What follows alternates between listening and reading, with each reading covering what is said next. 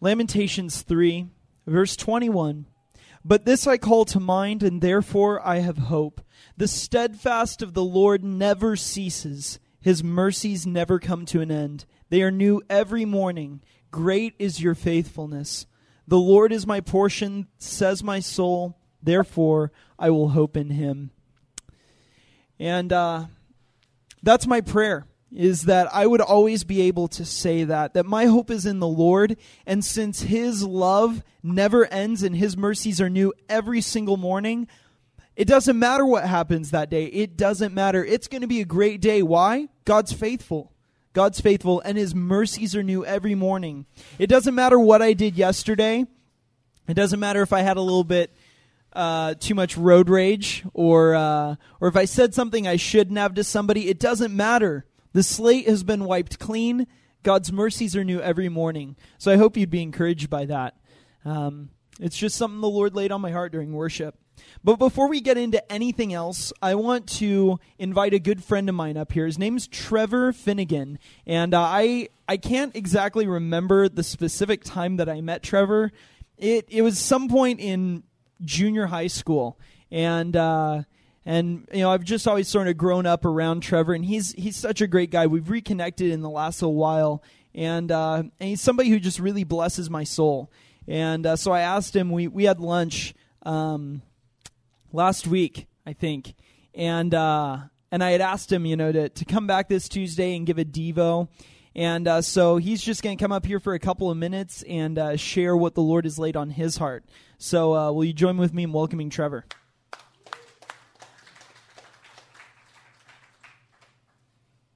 Uh, thank you, Tyler. Um, yeah, uh, basically, I think it was junior high that we actually did meet. Uh, I actually do remember a funny story about that. Uh, he actually.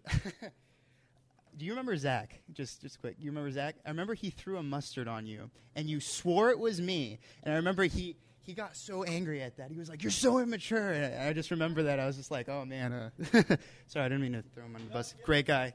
Uh, we're really good friends.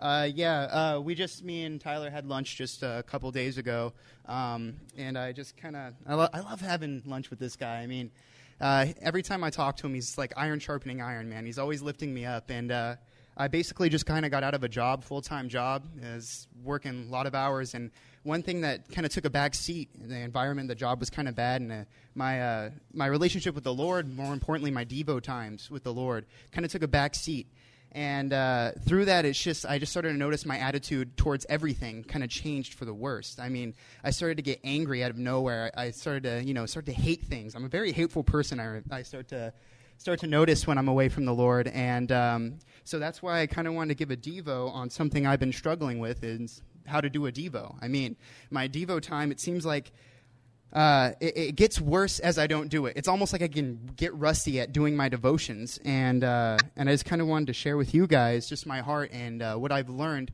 uh, through God's word on how how it's you know changed me and how uh, I'm able to do my devos pretty good now.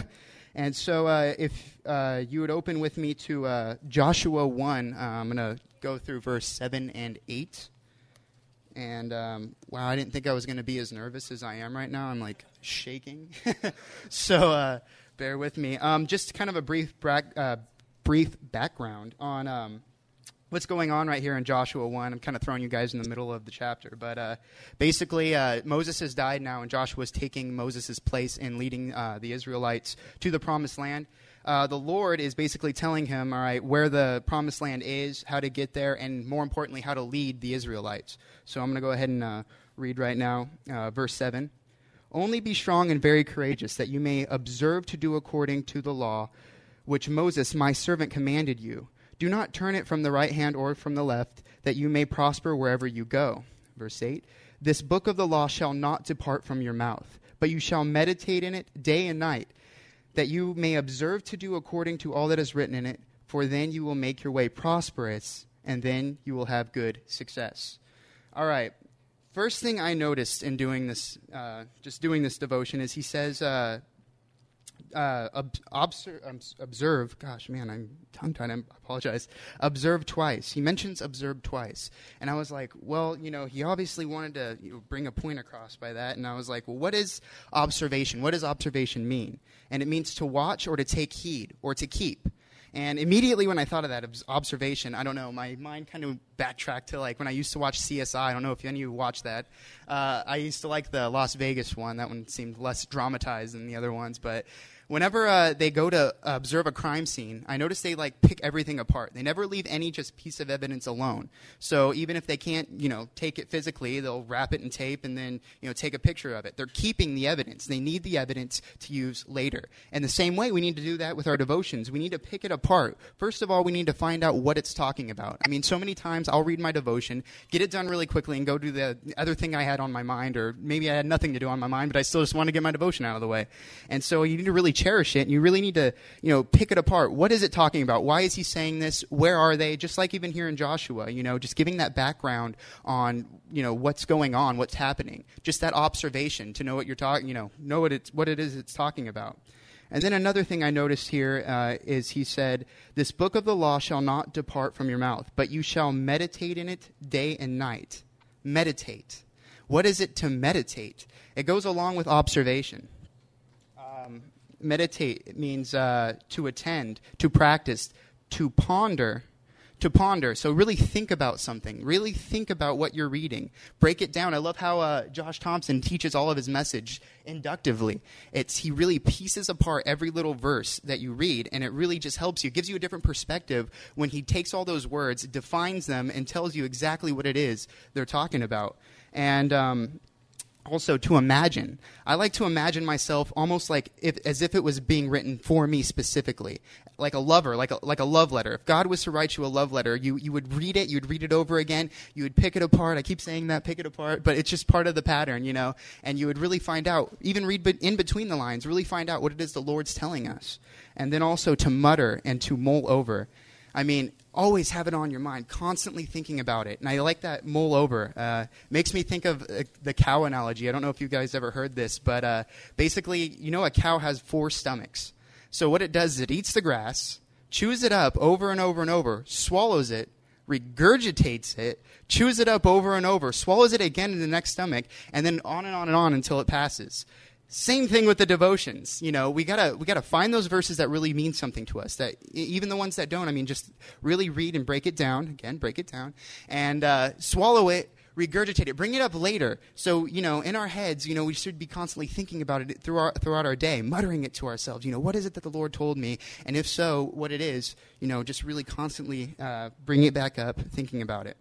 Uh, another thing is, and I kind of actually threw this one in in making my uh, devotion, is prayer prayer is a huge part of a devotion. And uh, I know everyone pretty much, I think when you guys do a devotion, you always pray afterwards. But I found out as for myself is I like to pray before. And I didn't know I like to do that. And I mean, I didn't know I, I should do that. But uh, it really puts my mindset towards towards what I'm reading, towards the Lord. It really just kind of like helps me focus because so many times I'm just like reading the chapter and I'm just like, okay, I'm done, get out of here, do my own thing. And, or even I'll just read the chapter so quickly and I, I didn't even think about it. I wasn't even thinking about what the heck I was reading. Like I was thinking about something random, like, you know, what kind of power my dog would have if it was a Pokemon or something weird like that. but, uh, but uh, we need to we need to have that prayer time to get our mindset. So first of all, we need to observe you know, what it is that the Lord is uh, saying to us, what it is that He's talking about. We need to meditate on it. So, really break it down, think about it, chew it over, mull it over in our heads, and focus on what He's talking about. And then we need to do it again. So, it's observe, meditate, repeat. I mean, it's like kind of like the, the shampoo things, you know, rinse, lather, repeat, or rather, uh, what is it? Anyway, um, so anyway, yeah, we need to repeat it. We need to do it again. We need to make it a daily thing.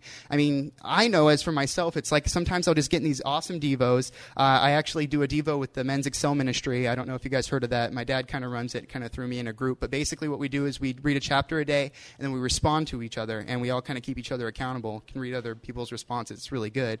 But uh, sometimes I'll just get into a good devo. You know, I mean, my heart's totally to the Lord. Had an awesome response, and then the next day I get you know lazy. I procrastinate. You know, thinking, oh, I'll do it tonight instead of in the morning. And then the next day goes by. Ah, you know, I didn't really do my devo yesterday. I'll do two devos. And then pretty soon, the whole week goes by, and I haven't done another devo since then. So we need to make sure that we we are in God's word daily. Meditate on it day and night, every time. I mean, we just got to make that point. Make a plan. And if you guys don't have anything, I think it would be good. I know actually um, here, uh, they, what, what is it? You guys, it's a chapter a day here. Uh, is it through Facebook? They actually have it through Facebook, but uh, basically a way to keep you guys accountable and doing your devotions. If not, I mean, even just get with some friends, you know, uh, that'll build you up. That way you can just email each other, you know, just kind of have that like other point of view. So um, that's just uh, something that the Lord uh, hit on me about, and I was like, oh, that's that's great. So uh, actually, wow, this this thing, uh, this devotion time was great, but I didn't even. This is my first time doing this. Sorry, guys. I didn't even hit on the verses that I wanted to go through. Uh, uh, the reason I didn't want to do it on um, so much as on how, or I mean, I want to do it on more on how to do devotion than why, because I thought it was actually pretty apparent that we sh- why we should do a devotion. And uh, just a couple verses that I jotted down on, just to give a brief like explanation towards that, is Psalms uh, uh, one nineteen eleven. Your word I have hidden in my heart that I might not sin against you. We do it so we don't sin. I mean, doing your devotions, your time with the Lord, keeps you from sinning. Another thing, 2 Timothy, uh, 2 Timothy 3 16 through 17, all scripture is given inspiration of God and is profitable for doctrine, for reproof, for instruction in righteousness, that the man of God may be complete. Uh, so we do it to, you know, for instruction, for, for inspiration, but for to be profitable and to be cle- uh, complete in the Lord. And then, heck, uh, 2 Timothy 2.15, if any of you ever been to the well one time, you know, hearing Josh Thompson's motto, study to show thyself approved unto God, a workman that needeth not to be ashamed. We do it to be approved unto God. We do it to learn. So, I mean, that's why I didn't want to go over too much on why we should do a devotion. I think we all kind of know that, but more along how. So I kind of flipped all over what I was going to talk about. But, uh, yes. Uh, and another thing, just really fast, um, just on an ending note, I loved in Joshua, he also mentions twice, um, uh, it will make your way prosperous. And uh, let's see, make your way prosperous, and then you'll have good success. He mentions that twice. So if you're in your word, you're meditating on it, you're observing what you're reading, and you're doing it daily, it's like a promise of God. You will be prosperous. You will prosper in the things you do. And so, with that, I just wanted to that's pretty much all I have to say. Thank you guys for you know letting me share my heart with you guys and listening. So uh, I'm going to go ahead and end with a prayer. Uh, dear Father, first of all, I just want to thank you for this day you've given us, Lord. I just want to uh, pray that uh, that what I said or what you said more um, uh, helped any uh, helped the people here, Lord, that they uh, opened their hearts and and that you came in, Lord. And I just want to pray, Lord, that now that we go into the Word with Tyler Bianco teaching in Genesis. I pray that you'd fill him with the Holy Spirit, that you'd open all of our hearts to receive his word, or your word. In uh, Jesus' name, amen. Thank you, guys. Sorry for saying uh, a lot. Amen. Thank you, Trev. Appreciate it. No, that's so. When you know, I, I picked Trevor up because I wanted to, you know, talk a little bit about, you know, what he was going to talk about on the way down here, and it just brought the biggest smile to my face when he told me what he was going to teach on because that's the vision of this study, right? We're reading a chapter a day as a family through the Bible. Why? Well, we've talked about it, and it's exactly what Trevor just talked about here. And so it's such a timely encouragement as we start back in Genesis. Family, come with us. Read along a chapter a day. Um, if you haven't been doing it, today's the perfect day to start. And uh, tomorrow morning, you can hop on Facebook and uh, put in Upper Room at SIPS and, and get locked in with getting those Devos. Uh, they'll come to your inbox every single day, every single day to remind you and to encourage you to, to not only get into your word and to study for yourself, but these are just a tool to help you. Uh, you know, in case you read something and you just didn't get anything out of it. You're wondering, man, I wonder what, what somebody else got out of it. That's what these Devos are for. So I encourage you to uh, to get plugged in with that and start reading along with us. Well, before we jump into uh, into our study, I, I just wanted to share a little bit with you about what what's been going on with me lately.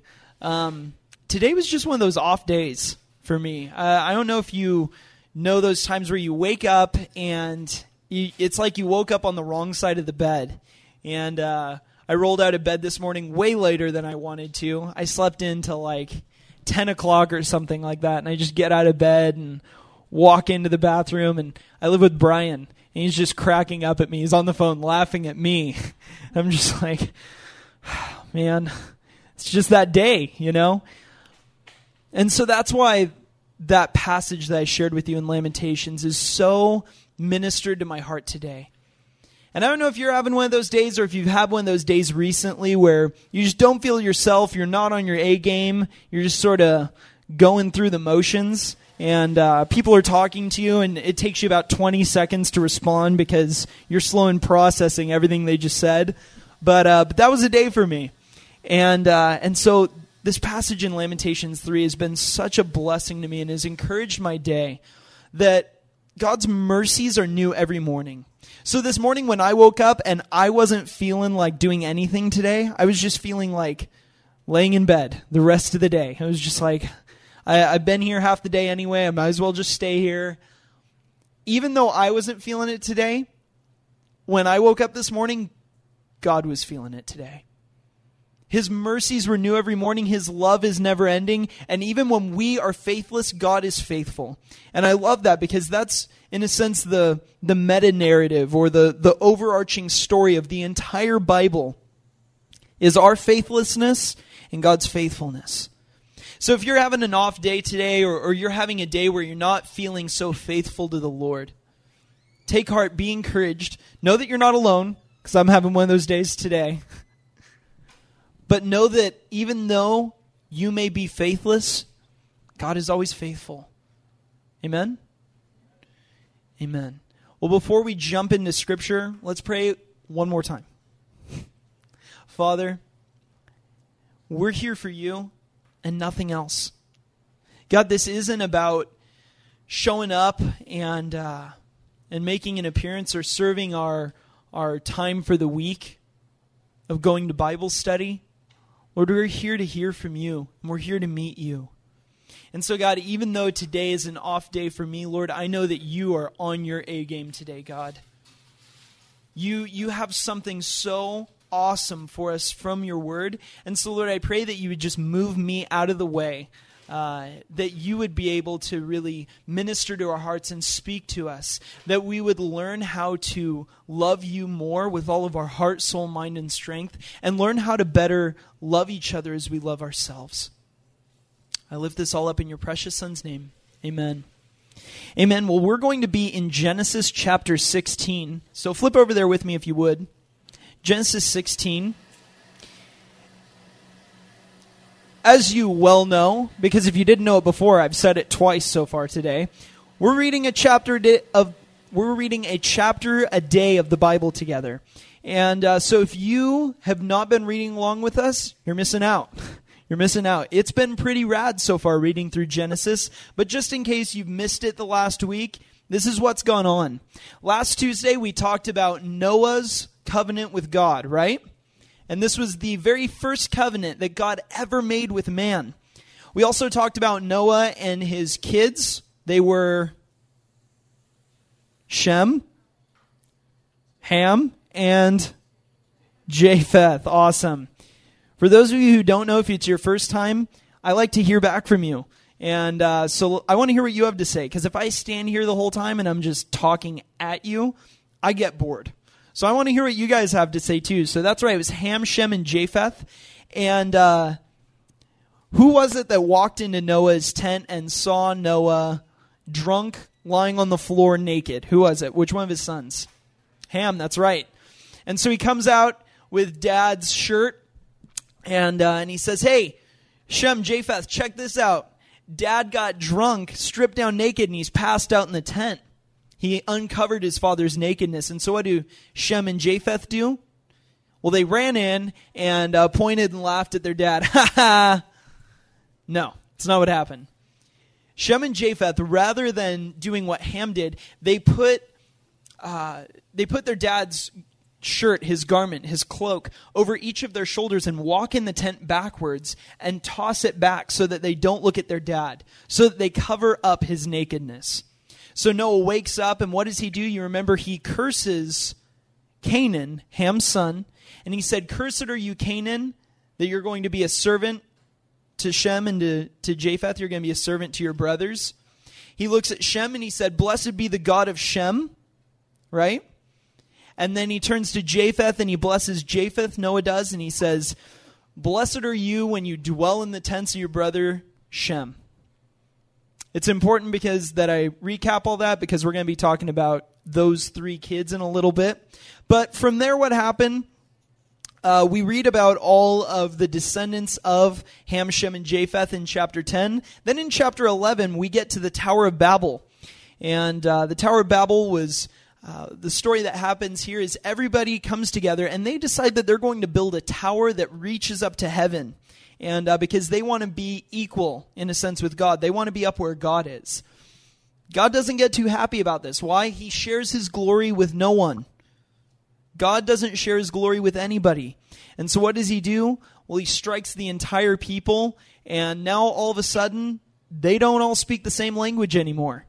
And they realize that I, I, can't understand a word you're saying, and you can't understand a word I'm saying. And so this is where everyone splits up and sort of populates the rest of the earth, and this is where we get our different languages from. That's why English doesn't sound like Spanish, doesn't sound like French, doesn't sound like German, and so on and so forth.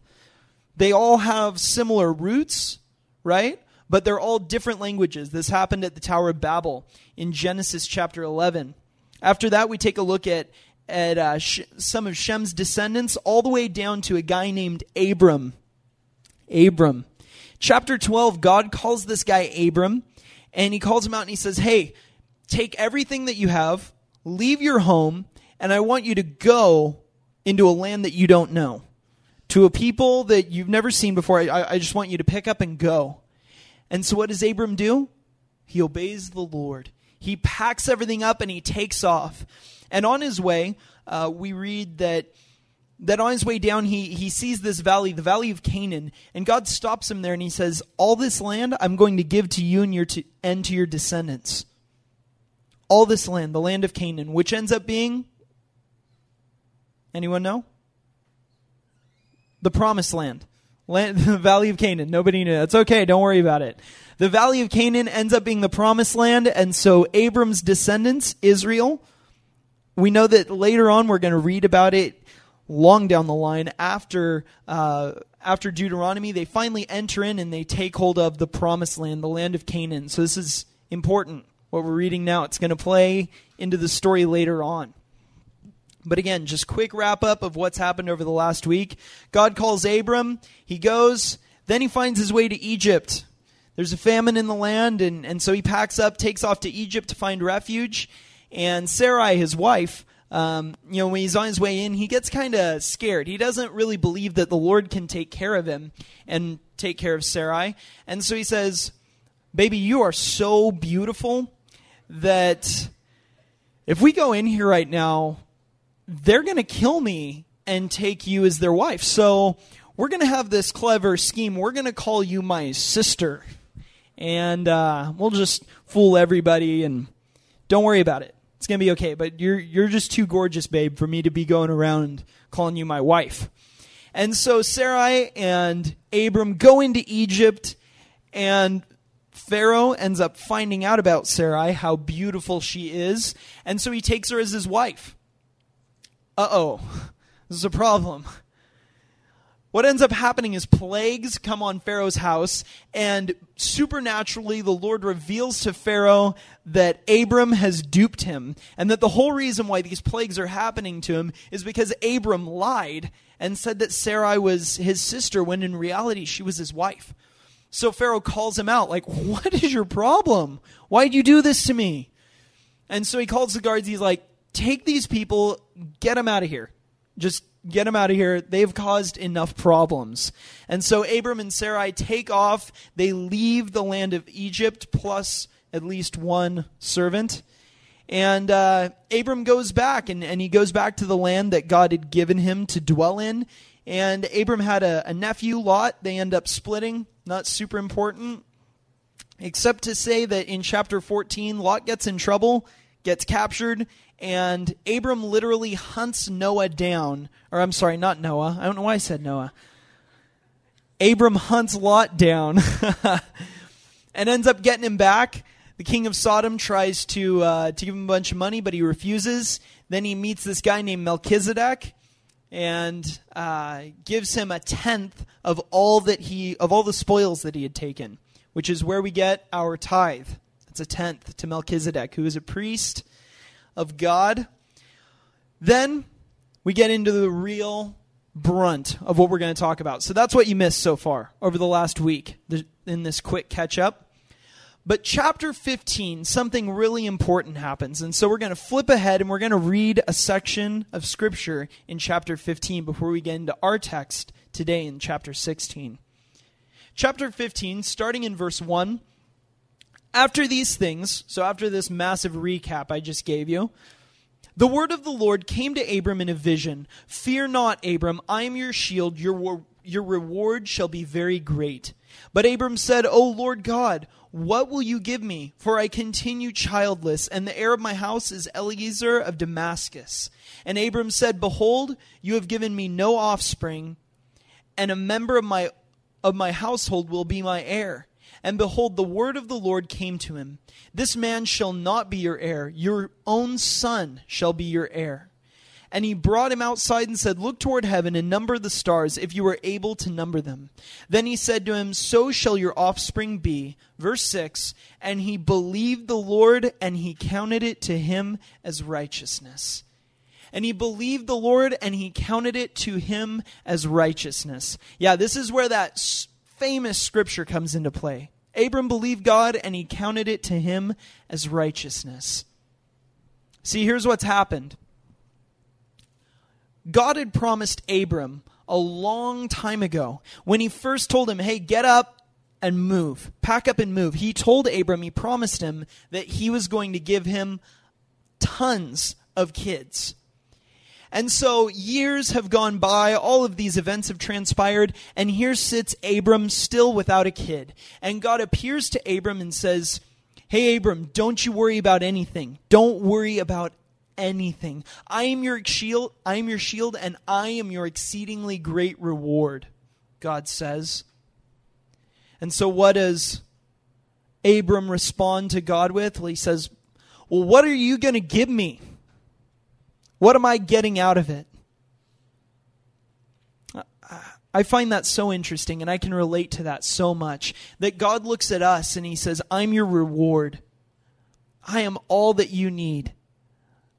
I am everything. In me, there is fullness of joy, and at my right hand are pleasures forever. And we look at God and say, Yeah, but what are you going to give me? What do I get out of it? Abram asks this question, and, and God tells Abram, I am going to give you a son. I promise. It's going to happen. We have a promise from God to Abram that not only is he going to give him a son, but he takes Abram, come on, Abram, come outside with me. Take a, take a look at the stars and count them if you can. Which obviously Abram couldn't. And God says, That's how many descendants I'm going to give you. Just trust me. And Abram believed God and it was counted to him as righteousness. Abram believed the Lord, and it was counted to him as righteousness. Now we'll pick up in chapter 16. Now Sarai, Abram's wife, had borne him no children. She had a female Egyptian servant whose name was Hagar, and Sarai said to Abram, Behold, now the Lord has prevented me from bearing children. Go into my servant. It may uh, going to my servant, it may be that I shall obtain children by her. And Abram listened to the voice of Sarai. We'll pause right there. So here we are. Abram has just been promised, I'm going to give you a son. And so now, immediately after that, what did we read? Sarai had given him no children yet. Hadn't happened. God had not yet, yet given Abram a son through his wife, Sarai. And so Sarai gets a little bit ticked and a little bit bummed. And so she starts to scheme and she starts to plan and contrive a way to expedite God's promise. And she says, Yeah, you know, God is, uh, kept me from having kids. So, what I want you to do, Abram, is I want you to go and take my servant, Hagar, this Egyptian woman, go and have sex with her so that I can have a kid through her. This seems absolutely ludicrous to us today. But you have to understand that in that culture, in sort of the, the culture that's around them, this Mesopotamian, Babylonian, Egyptian culture, this is extremely common. Extremely common. In fact, there's a law written about it in the, the reigning law of the land, and that was Hammurabi's Code. And that basically said that if, um, if a woman is not able to have children, she should get someone for her husband to conceive a kid with, and then that child will be the wife's kid. Does that make sense? I feel like I need to put names to it. Well, I'll just use the ones that are at hand. I have a perfect story before me. I'm going to create one out of my head. So basically, here's the plan, and this was the, the law of the land of that time. If Sarai can't have kids, what she's got to do is she's got to take her her servant Hagar and give uh, Hagar to Abram to have sex with, and the kid will be known as Sarai's kid. This was the law of the land, the culture that was extremely common. And I want to stop right there to point out something that's relevant for, for our lives, I think, today. One of the biggest problems with not trusting in God's promise but trying to plan things on our own is we take what the world says is acceptable and we apply it to our lives as Christians when that should never be the case as Christians, as God's chosen people, and here Abram and Sarai as God's chosen people, they were supposed to stand apart and be different from the world around them.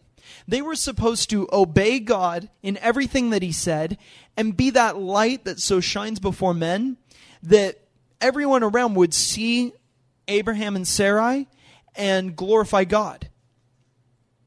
But here we have Sarai letting the culture influence her decision.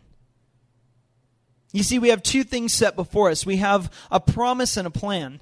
And uh, in God's infinite wisdom, I just want to step back to say it was really cool. Uh, out of a completely different scripture, this last Saturday, I got to talk to a bunch of junior hires about this very subject. And then here we are in our chapter today talking about the exact same thing. But we have a plan and a promise. God has promised Abram, I am going to not only give you a son, but I'm going to make your name great. And all of your descendants, they're going to be like the stars of the heavens. And then we have a plan that Sarah's conceived in her head to just go ahead with the cultural norms and expedite the process and make things happen in her timing rather than waiting on God's. How often do we do that as Christians? We take God's promise and we try and make it happen in our timing rather than waiting and trusting on Him. Understand, it had been a long time. It had been 10 years since God originally promised Abram to give him kids. 10 years without sight of a child. But understand, family, as we're going to see, when we push aside God's promise and make our own plans, it only ends up causing problems. When we move aside God's promise and make our own plans, it only creates problems. It only creates problems. And here we have Sarai coming up with this cultural, acceptable thing, but something that is completely an abomination to God. Remember, we saw in creation that for this man, or for this reason, a man shall leave his fi- shall leave his father and mother and cleave to his wife, and the two shall be as one flesh. Marriage was supposed to be between one man and one woman, not one man and multiple women. And here Sarai takes Hagar, her servant, and gives her to Abram, comes up with this plan. But we have something else really tragic happening in here. Not only is Sarai coming up with this plan to expedite God's promise, But we see in, at the end of verse 2 and Abram listened to the voice of Sarai. See, this is the reason why we as Christians will sometimes push aside God's promise and make our own plans for our life. And we let our decisions and our, our lives and the choices we make be ruled by our plans rather than God's promise. What happens is, is we stop listening to God's voice and we start listening to others. We stop listening to God's voice and we start listening to our parents you need to do this and you should really do that and you need to go to your boss and tell them this. And uh, be sure that you're taking these courses in school and, and be sure that this job is, is, is good and, and you're going to be secure there and doing that. We start listening to our parents or we start listening to our boyfriend or girlfriend. You shouldn't you shouldn't hang out with that person. That that's they're they're so boring and they're so lame. I, I hate when you hang out with that person and well that's that's my accountability partner. Yeah but you should just you, you should just stop talking to them. They're weird.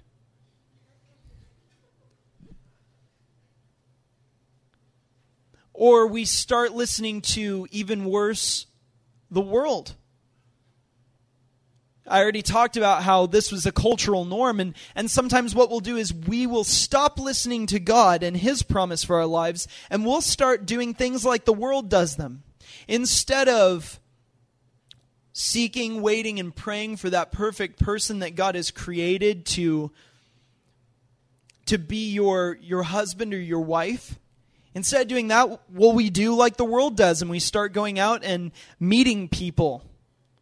You know, and maybe we don't go to bars, but we, we go around and we, we hit up coffee shops and, you know, and, and guys, you see that lady that, that looks cute and you go and sit down next to her and you, you come up with some cheesy pickup line and try and make relationships happen that way. Or you're in a relationship and uh, and it's gone on so long that you know you're sort of wondering if you're ever going to get married.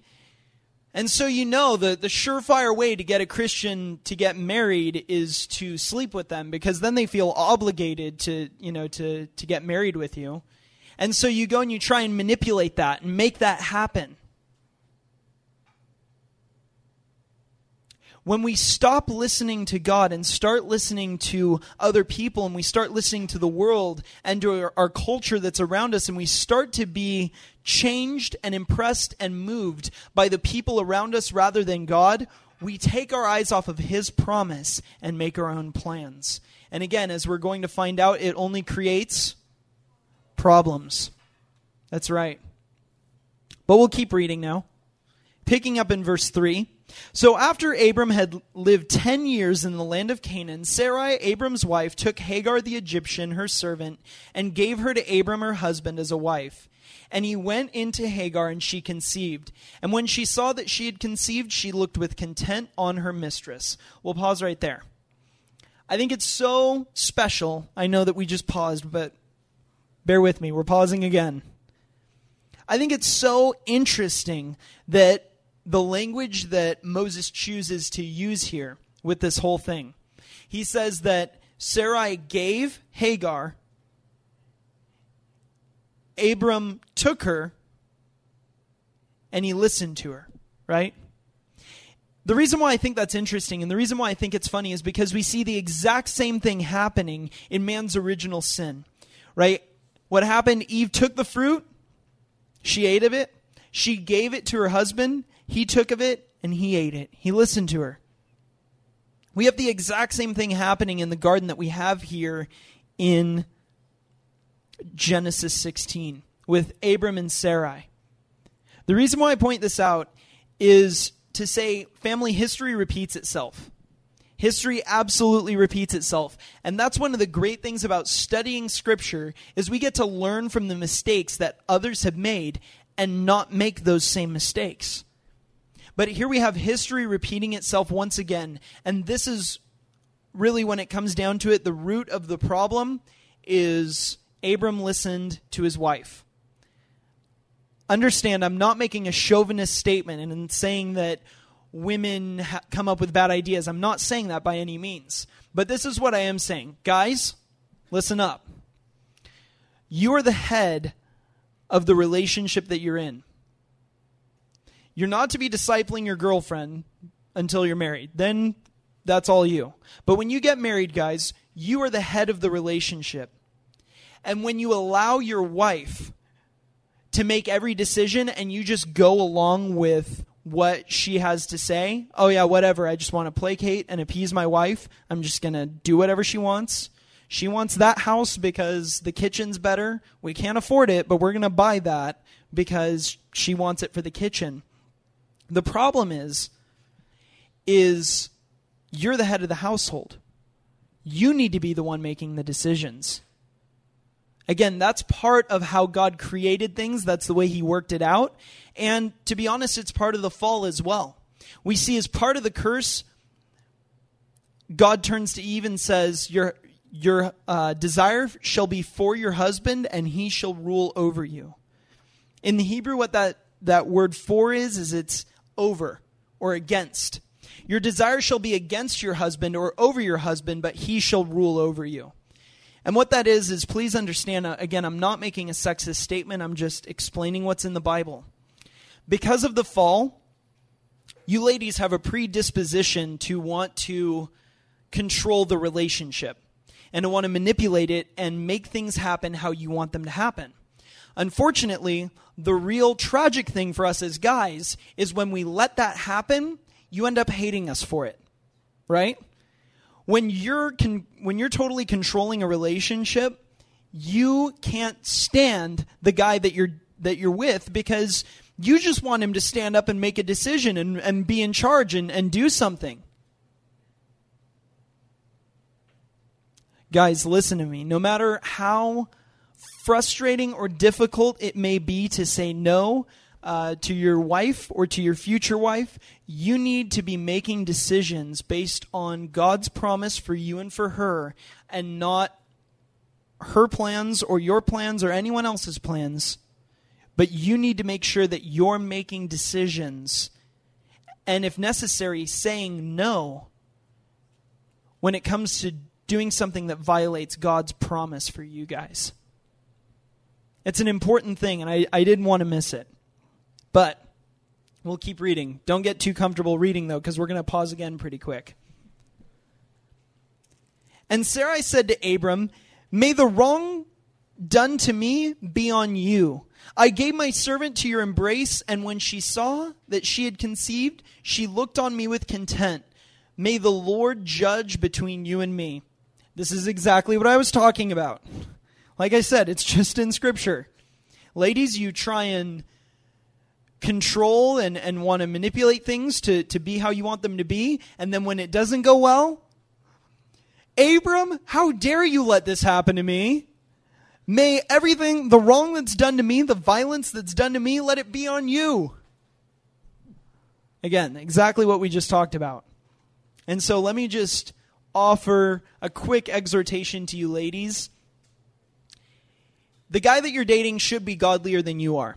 He should be a man after God's own heart, and he should be seeking the Lord in every single decision he makes. If that's the case, go along with it. When he decides something and he says, you know what, like, I know that you want to do this, but we can't, just let it go. Because otherwise, you're going to find yourself feeling a lot like Sarai. You, you push for something to happen, you really want it to go that way, and he finally just caves and gives in whatever you want.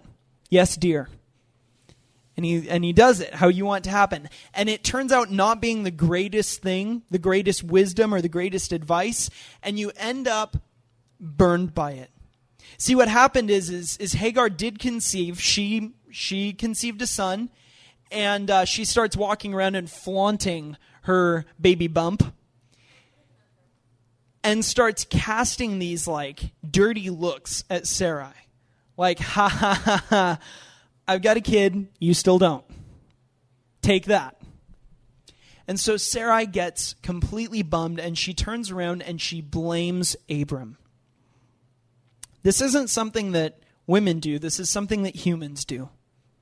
When we decide to act outside of God's promise and make our own plans, we end up with problems, right? And so, what do we do when we end up with problems?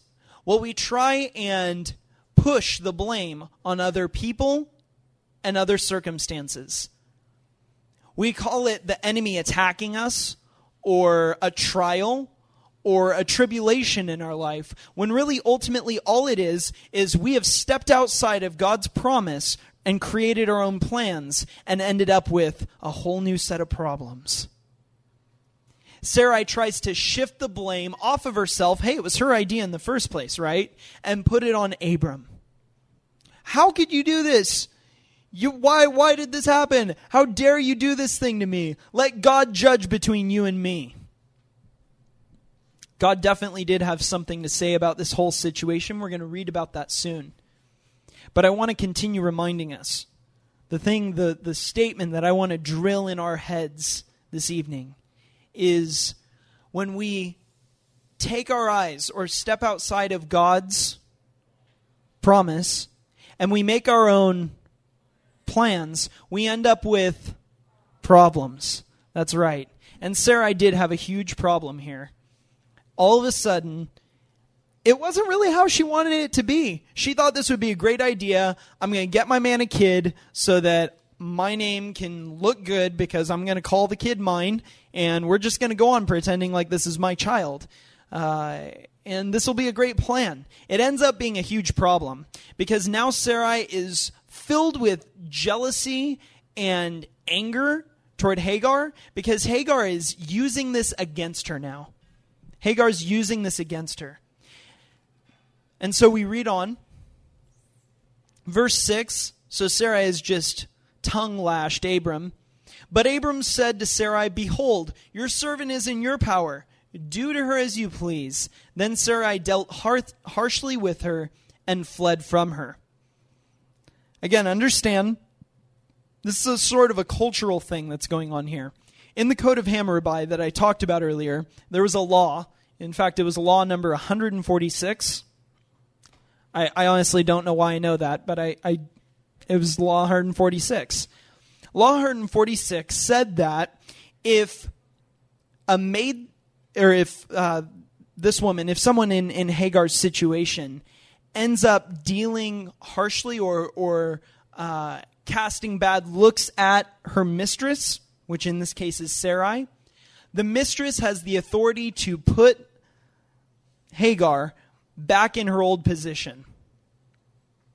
I have no idea why such a specific law was necessary, but apparently it was in this time. And I guess we see why this stuff like this happened.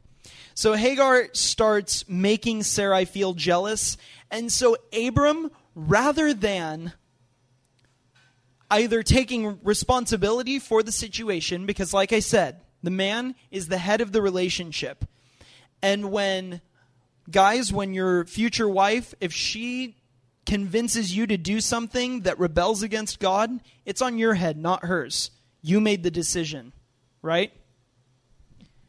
When this happens, instead of Abram taking the responsibility for what's going on, which he should have, and instead of even reminding Sarai that, hey, look, this is your plan in the first place, this is what you wanted.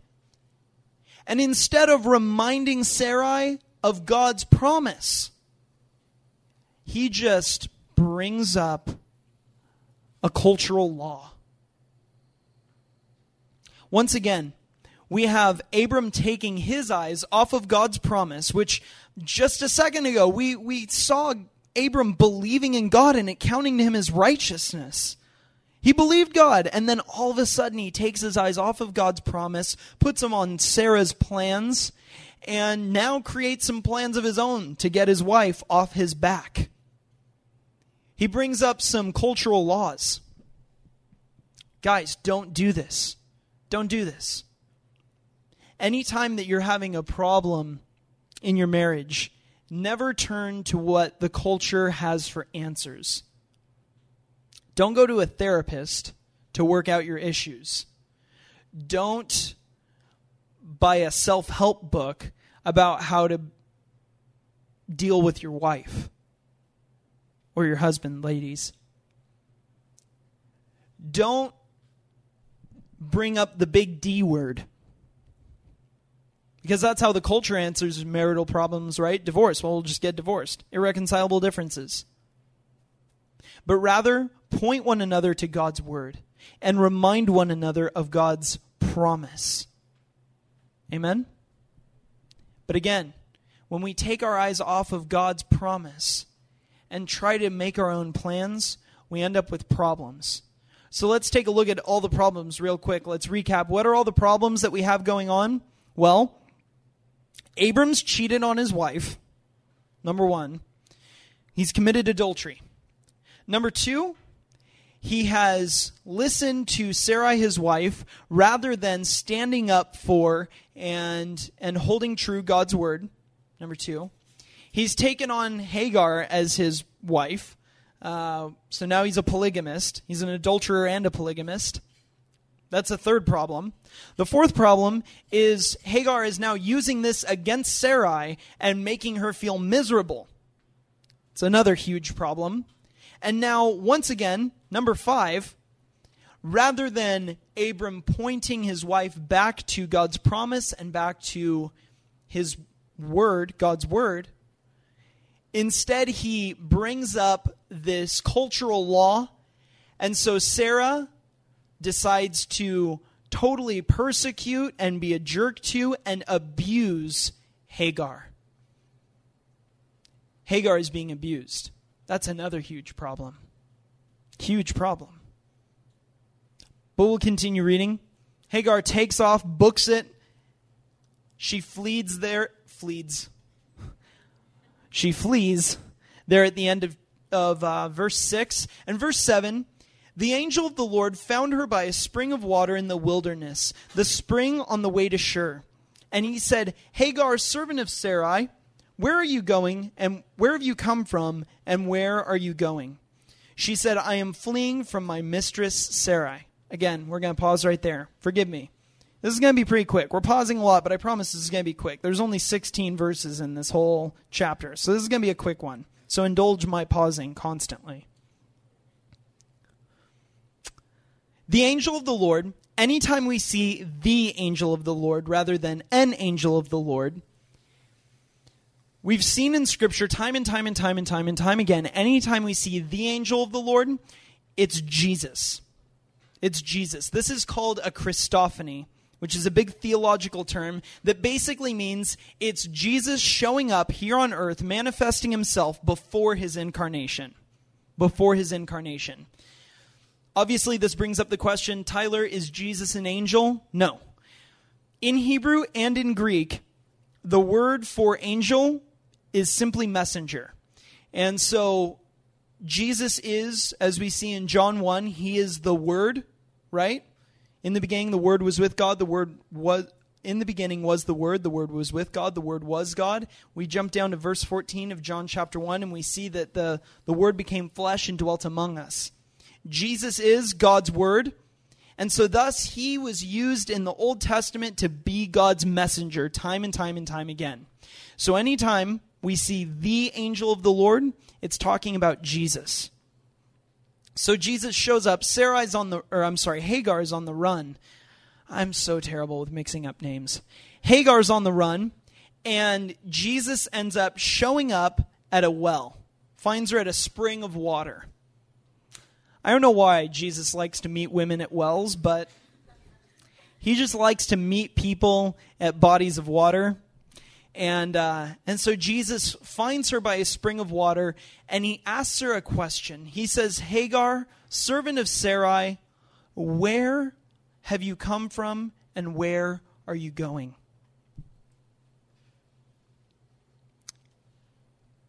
Many of you here today know that God has a specific promise for your life.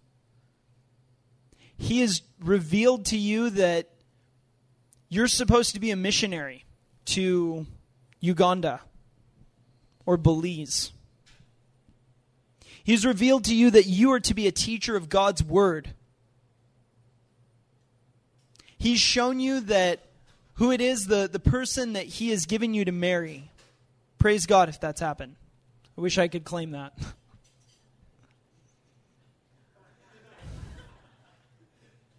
I just want to point out this is, this has nothing to do with anything with the study, but I, I just want to like rabbit trail for a second and tell you a funny story. So, um, uh, this last Sunday, we had a, a I, I work at, at Harvest in the high school ministry, and we had a leadership meeting. And uh, and I work with um, the the pastor of the high school ministry, Daniel Hooper, and two other ministry assistants.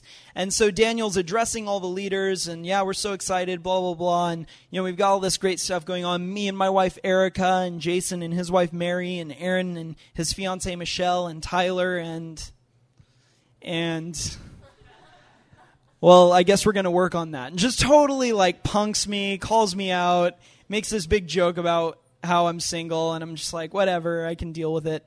The next day, the very next day, we're all having coffee, uh, the, the high school ministry staff, with Pastor Jeff Lasseigne, who's uh, administrative pastor at Harvest, and he uh, he teaches on Wednesday nights. We're all having coffee with him, and he was saying how blessed he was at fourth service to see Daniel and Erica and Jason and Mary and Aaron and Michelle and Tyler. Are are you are you dating anyone right now? I'm like, no, I'm not, Pastor Jeff. In my head, thinking, thanks a lot, you know. And so he fully punks me, and he's like, well, I guess 14 is a little young to start dating. Everyone's laughing, and he's like, I'm sorry, I'm just kidding with you. And so I totally got punked about that twice this week already. And uh, yeah, that has absolutely nothing to do with the Bible study. It's just a really funny story, and welcome to my life. But maybe God has revealed to you who it is that you're supposed to marry. Praise God if that's happened. And whatever it is that God has shown you, this is what I have for you. This is what I have for your life. This is what I have uniquely created and gifted you for. You've either tried to make things happen in your own timing, you've tried to create your own plans to make that happen, or what's happened is you come up with your own plans altogether. And you say, God, I don't want to be a missionary. I, I have no, uh, they're poor and the people that they work with are even poorer and they get sick and their family all dies and it's terrible. I've read, you know, Fox's Book of Martyrs. I don't want to be a missionary. And so you decide, I'm going to go to college to get a business degree and I'm going to be the CEO of a multi million dollar company and I'm going to sell it all for hundreds of millions of dollars and have a nice big mansion with a white picket fence. And in the South, we're going to have a plantation and uh, I'm going to have a golden retriever, and my wife is going to be just top notch, and she's going to be a better cook than Paula Deen, and it's going to be awesome. We're going to have the perfect life, and never going to have to work another day in my life. And that's this plan that you've come up with. This plan for your own life. God's, hey, God's called me to be a missionary, but I don't want to do that. I don't like that gig. I'm going to do this thing. And so you find yourself running from God's plan, running from His will, running from His promise to make your own plans. If He hasn't yet, Jesus is today meeting you here at the upper room. We've often said that the upper room is it's a tall glass of water on a hot day here to refresh you. So I don't know why Jesus likes meeting people at bodies of water, but he does. And so here we are at, at our tall glass of water here. And Jesus is meeting you here. And he has this question from you, or for you rather. Where are you coming from and where are you going? Where are you coming from and where are you going? You see, if you don't remember, I had this awesome promise for you, and I had plans for your life. I created you, knit you together in your mother's womb, arranged an entire series of, of events to happen around your life to cause you to be the man or woman that you are today. I called you unto myself to follow after me and to be my disciple. And then I gave you specific gifts to carry out the purpose that I made for you from before the foundations of the earth. You remember back there? You remember that? Where are you going? We know from where Hagar's at that she was on her way back to Egypt. Egypt, as we'll see through the book of Exodus, is always a picture of the world. We have Hagar running from running from this past in a sense and running to the world. And so my question for you today is where are you coming from and where are you going? Where are you coming from and where are you going? What is behind you? What is God orchestrated in your life and shaped to happen in your life? And where are you going? What does your future hold? And more importantly, who holds your future? Is it you or is it God? Are you more concerned and are you making your decisions and are you walking down life with your eyes on God's promise or on your plans or your parents' plans or your friends' plans? My mom, when she was in college, she was at the University of Utah and she was taking classes like basket weaving and bowling and flower arranging, just ridiculous classes. She had no idea what she wanted to do. And someone walked up to her and said, "Hey, are you uh are you pre-law?" And she was like, "No. No, I'm not. I'm taking basket weaving." And they were like, "Oh, well, you should be a lawyer." And so she said, "Okay." And she went to law school and she became a lawyer and she has been or had been doing it uh, up until about the time I was like 13. She had me in law school. So for like 12, no, I was like 15. So for 14 years, she was a lawyer because of what someone else had decided for her. Someone else just decided, hey, you should be a lawyer. And so she did it. And I'll tell you this I have never heard my mom say that she loved her job. I've never even heard my mom say that she liked her job. The only thing I've ever heard my mom say is that she was miserable being a lawyer. Why? Because she didn't consider God's promise for her life. She didn't have in her mind's eye what God had for her, but instead she listened to someone else's random plan for her life to become a lawyer. And what did she end up with? Problems. Problems. Where are you coming from? And where are you going? Are you walking in God's promise for your life? His will, His direction, His guiding, and ultimately walking toward what He has for you, no matter how difficult or easy, appealing or not? Are you living life based on God's promise or your plans? Where are you coming from and where are you going? Jesus says to Hagar. Verse 9 The angel of the Lord said to her, Return to your mistress and submit to her. This is a perfect example of God's promise not being easy and not being what we want to do. Okay? Go back to Sarai and submit to her. Verse 10 The angel of the Lord also said to her, I will surely multiply your offspring, so that they cannot be numbered for multitude. And the angel of the Lord said to her, Behold, you are pregnant and shall bear a son. You shall call his name Ishmael, which means God remembers, or God hears, I'm sorry, because the Lord has listened to your affliction. He shall be a wild donkey of a man, his hand against everyone, and everyone's hand against him. And he shall dwell over against all his kinsmen. So she called the name of the Lord who spoke to her, You are a God of seeing. For she said, Truly, here I have seen him who looks after me. Therefore the well was called Beer Lahai Roi. It lies between Kadesh and Bered. Pausing very briefly to point out two kind of interesting, cool things. Not going to really talk too much about it, it's just something cool to keep in the back of your mind. Hagar is the only matriarch. If you don't know a matriarch, it's like the mother of a people.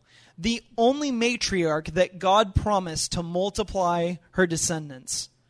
God promised it multiple times to Abram, to Isaac, to Jacob, and other men, other patriarchs along that line.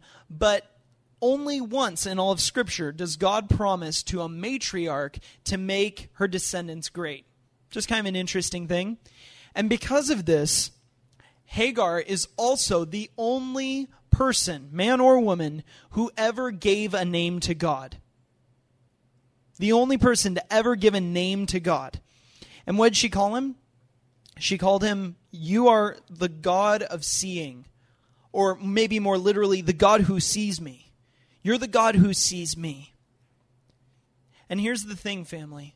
No matter where you're at, no matter what you're doing, no matter what you're running from or running to, whether you're living in God's promise or your plans, God sees right through you. He knows exactly what's going on in your heart. He knows exactly what you're thinking, what you're planning, what you're purposing in your heart to do. He's the God who sees you. And so, Hagar, in verse 15, we see that she returned. She listened to the Lord's voice. In verse 15, and Hagar bore Abram a son, and Abram called the name of his son, whom Hagar bore Ishmael. Abram was 86 years old when Hagar bore Ishmael to Abram. Ishmael later becomes the Arab people.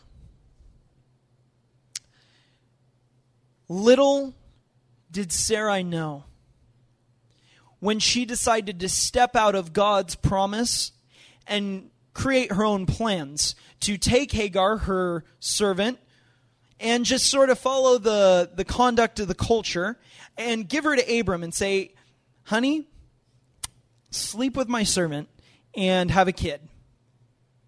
Little did she know that that child, Ishmael, would be the cause of thousands of years of bloodshed.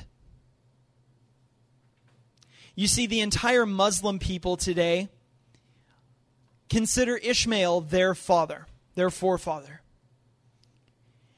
And it's Ishmael who is the, like I said, he is the, the father, the patriarch of the entire Arab people. And the prophecy that Jesus made about Ishmael was so true. He was a wild donkey of a man, a nomad, just sort of traveling through the desert doing whatever he wanted, not ruled by God, but just doing his own thing, and that his hand would be against everyone, and everyone's hand would be against him. Looking at the situation today, the, the climate of, of the world around us, isn't that exactly what's happening? I mean, don't get me wrong, I am not by any means demonizing the Arab people. That's not that's not my purpose here. This has nothing to do with a racial conflict by any means. This is purely a religious conflict that we see in the world around us. But isn't it exactly what we see? We see these descendants of Ishmael being completely against the descendants of, of what will be Isaac, Sarah's, Sarah's son Isaac, which ended up being Israel. Here's my point. When you step outside of God's promise and make your own plans, you end up with problems. You end up with problems. Not only problems in your life, but problems in your kids' lives and your kids' kids' lives, and so on and so on and so on. I've talked about before that you have no idea the impact that the decisions that you're making today will have on your children and on your children's children. This is true here, especially. You think if Sarah would have known that taking her eyes off God's promise and putting them on her own plans? Do you think if she would have known what would have happened with Ishmael thousands of years later, you think she would have went through with it? No. No. She would have realized that that's a terrible idea not done that. Not sent Hagar to Abram. Do you think Abram would have gone along with this? Forget about it. No, he wouldn't have. I don't care how much nagging Sarah would have done. He would not have gone along with this. He would not have been okay with it. This is what I'm trying to say. You don't know the impact that you could have when you disobey God by making your own plans for your life. By deciding, it's easiest for me to go to this school for this degree so I can get this job, so I can have this white picket fence and this 401k plan, and down the line have all these awesome grandkids and, and retire nice and easy and all this stuff. This is what makes sense. I know if I do this, I can be okay and I can, I can have all these awesome luxuries and comforts. When you make that decision on your own plans rather than God's promise, you have no idea how much damage you're doing and how many problems you could end up with. And so, family, let's learn from the story of Abram and Sarai. And when you feel like you want to do something, whether it's get married or jump into a job or go to a certain school or follow down a, a certain career path, stop, pray Spend time in God's Word. And make your decisions based on His revealed will for your life. Jeremiah 29:11 says, "I know the plans that I have for you," says the Lord. They're plans to prosper you and not to harm you, to give you a future and a hope. Family, believe God. Trust in Him and hold to His promise. Don't make your own life plans, or what are you going to end up with? Problems. Let's pray.